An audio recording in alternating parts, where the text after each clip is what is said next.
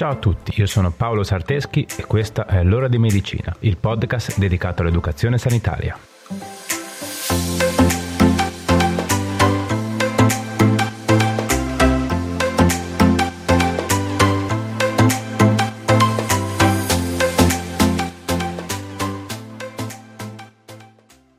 Buongiorno ragazzi. Oggi, come avete visto dal titolo, torniamo a parlare di Covid-19.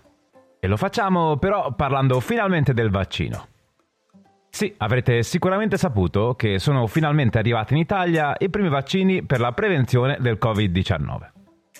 Il primo arrivato è stato chiamato Comirnaty, prodotto da Pfizer e BioNTech, e poco dopo ha fatto il suo debutto sulle scene anche Moderna, dell'omonima azienda. L'approvazione ufficiale dell'Agenzia Europea del Farmaco è arrivata il 21 dicembre per Comirnaty e il 17 gennaio per Moderna. Vabbè, ma queste cose sono nei titoli di tutti i giornali da giorni e noi ora vediamo di conoscerli più nello specifico. Come sono fatti, quali sono gli effetti collaterali, qual è il meccanismo d'azione e come possono prevenire l'infezione da SARS-CoV-2. Ma prima di iniziare, fatevi salutare meglio. Come state? Spero tutto bene. Io sono smontante notte. Per chi di voi fa i turni penso mi capisca.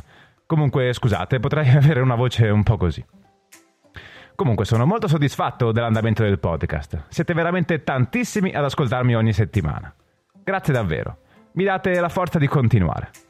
Come sapete, questo progetto non ha un fine di lucro, non ci guadagno nulla e non è il mio lavoro. Cioè, vabbè, eh, in un certo senso lo è il mio lavoro. Sono un infermiere e come chi mi segue da tempo ormai avrà capito, l'educazione sanitaria è uno dei principali compiti dell'infermiere. Ma non è il mio lavoro nel senso che mi pagano per fare l'infermiere nella struttura dove lavoro, non per fare questi podcast. Vabbè, avete capito, no? Comunque, grazie a voi ho ricevuto veramente tanto con questo podcast e non posso che non ringraziarvi davvero di cuore. Vabbè, dai, mi sto perdendo in chiacchiere. Torniamo a bomba sull'argomento di oggi. Vaccinazione anti-Covid-19. Pronti? Andiamo.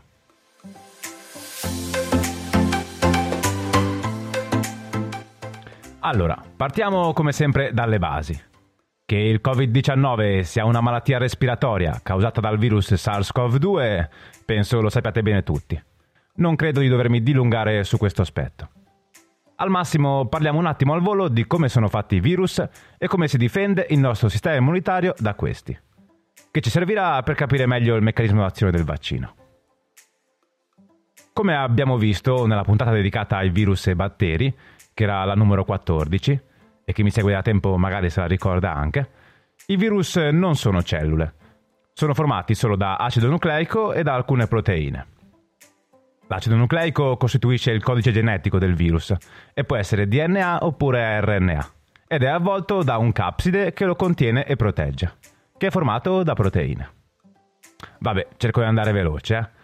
Dovete sapere che di queste proteine che formano il capside ce n'è una chiamata proteina spike, che agisce come una chiave permettendo l'accesso del virus nelle cellule. I virus sono microrganismi endocellulari obbligati, da soli non vanno molto lontani hanno bisogno delle nostre cellule per replicarsi. Tutti i vaccini anti-Covid-19 attualmente in produzione lavorano proprio cercando di bloccare il funzionamento di questa proteina spike, impedendo di entrare nelle cellule e dar luogo all'infezione. Per semplificare, possiamo dire che il nostro sistema immunitario riconosce i virus in base alle proteine di cui è composto. Una volta riconosciuta una proteina estranea, che possiamo chiamare antigene, le nostre immunoglobuline entrano in gioco legandosi ad essa e attivando tutte le risposte di difesa per attaccare la cellula infetta. Alla prima infezione di un agente patogeno nuovo, il sistema immunitario riconosce l'antigene estraneo, crea gli anticorpi specifici per combatterlo, che poi rimarranno in circolo per tot tempo anche dopo che l'infezione è terminata. Non so se sono riuscito a spiegarmi, eh? scusate, non sono cose facili da riassumere. Comunque, questo è un po' il motivo per cui una volta presa l'influenza stagionale, dopo non la riprendiamo ed è il meccanismo che sfruttiamo per proteggerci con i vaccini, ovvero allertare il sistema immunitario e stimolarlo a produrre anticorpi specifici per quell'antigene, in modo da essere pronto nel caso lo riconosca nuovamente. Ok, quindi è così che funziona il vaccino Pfizer, BioNTech e Moderna? Ci iniettano un po' di virus in circolo, magari intontito con un po' di amuchina per indurre una risposta immunitaria? Sì, eh, questa è la tecnica di base utilizzata con i vaccini classici. Ovviamente non usando la mucchina. Eh. Si inietta una parte del virus o un virus indebolito per preparare il nostro sistema immunitario a quando arriverà il virus vero. Ma in questo caso non è così. Ed è per questo che sono qui a parlarne. Vediamo allora insieme come funzionano questi nuovi vaccini, che sono a parer mio semplicemente geniali.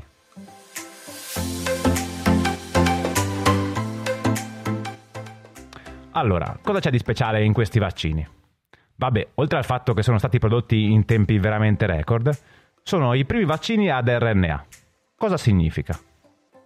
Mentre nei vaccini classici avremmo introdotto un virus o parte di esso con la sua bella proteina spike pronta a essere vista dal sistema immunitario, con questo vaccino la proteina la facciamo produrre direttamente al nostro corpo. E come? Esattamente come farebbe il virus è stato riprodotto in laboratorio esattamente la parte di RNA che serve a dare le istruzioni alla cellula infetta per produrre quella proteina.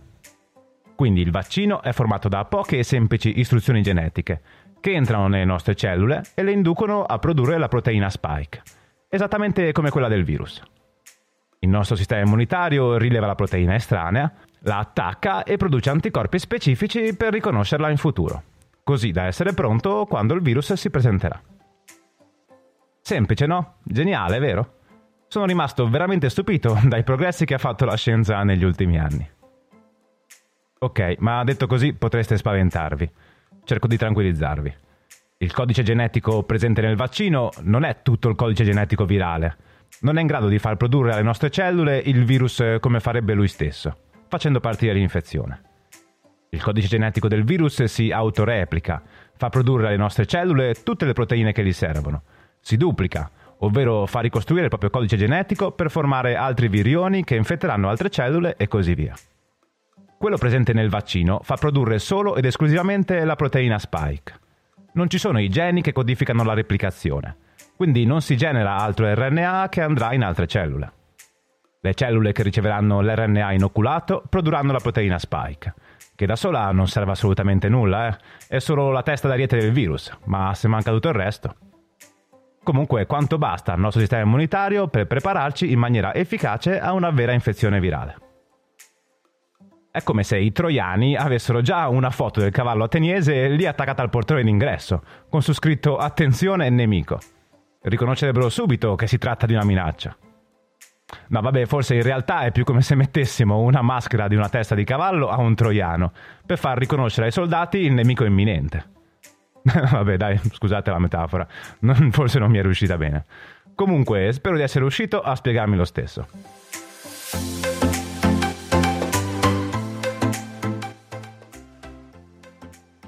Ok, ci siete?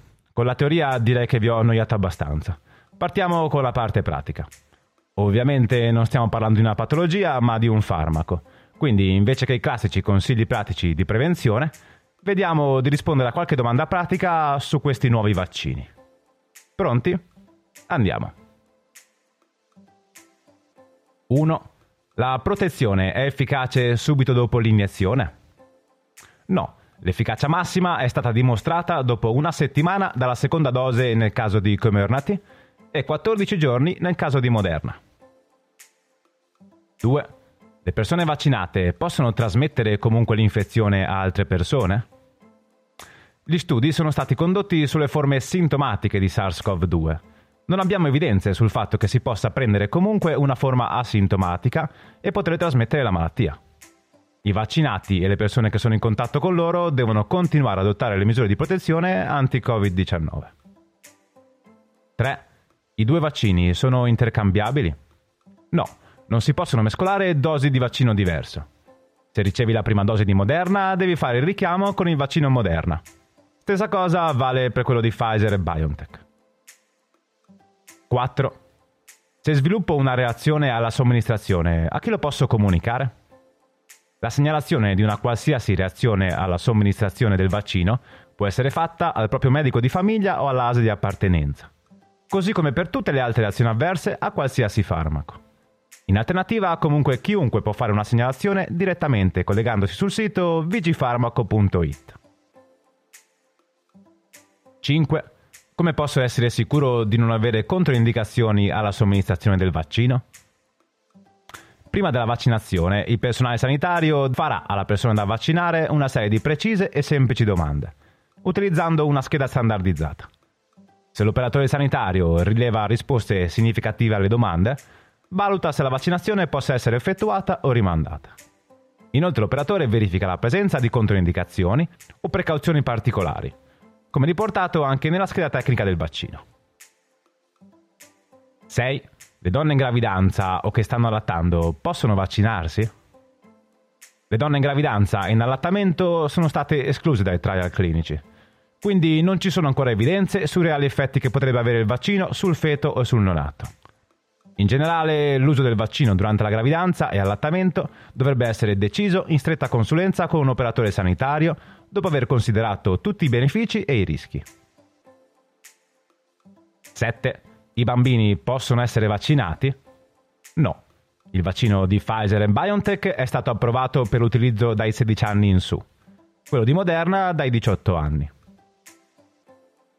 8. Le persone con malattie croniche, diabete, tumori, malattie cardiovascolari possono vaccinarsi? E certo, sono proprio queste le persone più a rischio di una evoluzione grave nel caso di contagio da SARS-CoV-2. Quindi proprio a loro si darà priorità nell'invito alla vaccinazione. 9. La vaccinazione consente di tornare alla vita di prima? Anche se l'efficacia del vaccino è molto alta, oltre il 90%, vi sarà sempre una porzione di vaccinati che non svilupperà la difesa immunitaria. Inoltre, come dicevamo prima, ancora non sappiamo in maniera definitiva se la vaccinazione impedisce solo la manifestazione della malattia o anche il trasmettersi dell'infezione. Quindi ecco perché essere vaccinati non conferisce un certificato di libertà, ma occorre continuare ad adottare comportamenti corretti e misure di contenimento del rischio di infezione. Ok, dai, bene, siamo arrivati alla fine. Spero di essere riuscito a spiegarvi quello che vi interessava sapere. E spero che la puntata vi sia piaciuta. Fammelo sapere sui miei canali social. Mi trovi su Facebook, Instagram e Telegram come Paolo Salteschi. Facile. Prima di salutarci, come sempre, fatemi ringraziare la mia collega amica Brenda Revecchi, che condivide con me questo progetto. E ovviamente grazie anche a te per essere arrivato ad ascoltarmi fino a qui. Ricordati di condividere questa puntata con amici e parenti che potrebbero essere interessati. Va bene, dai, direi che ora è veramente tutto. Ci vediamo sui social e ci sentiamo venerdì prossimo con un'altra puntata.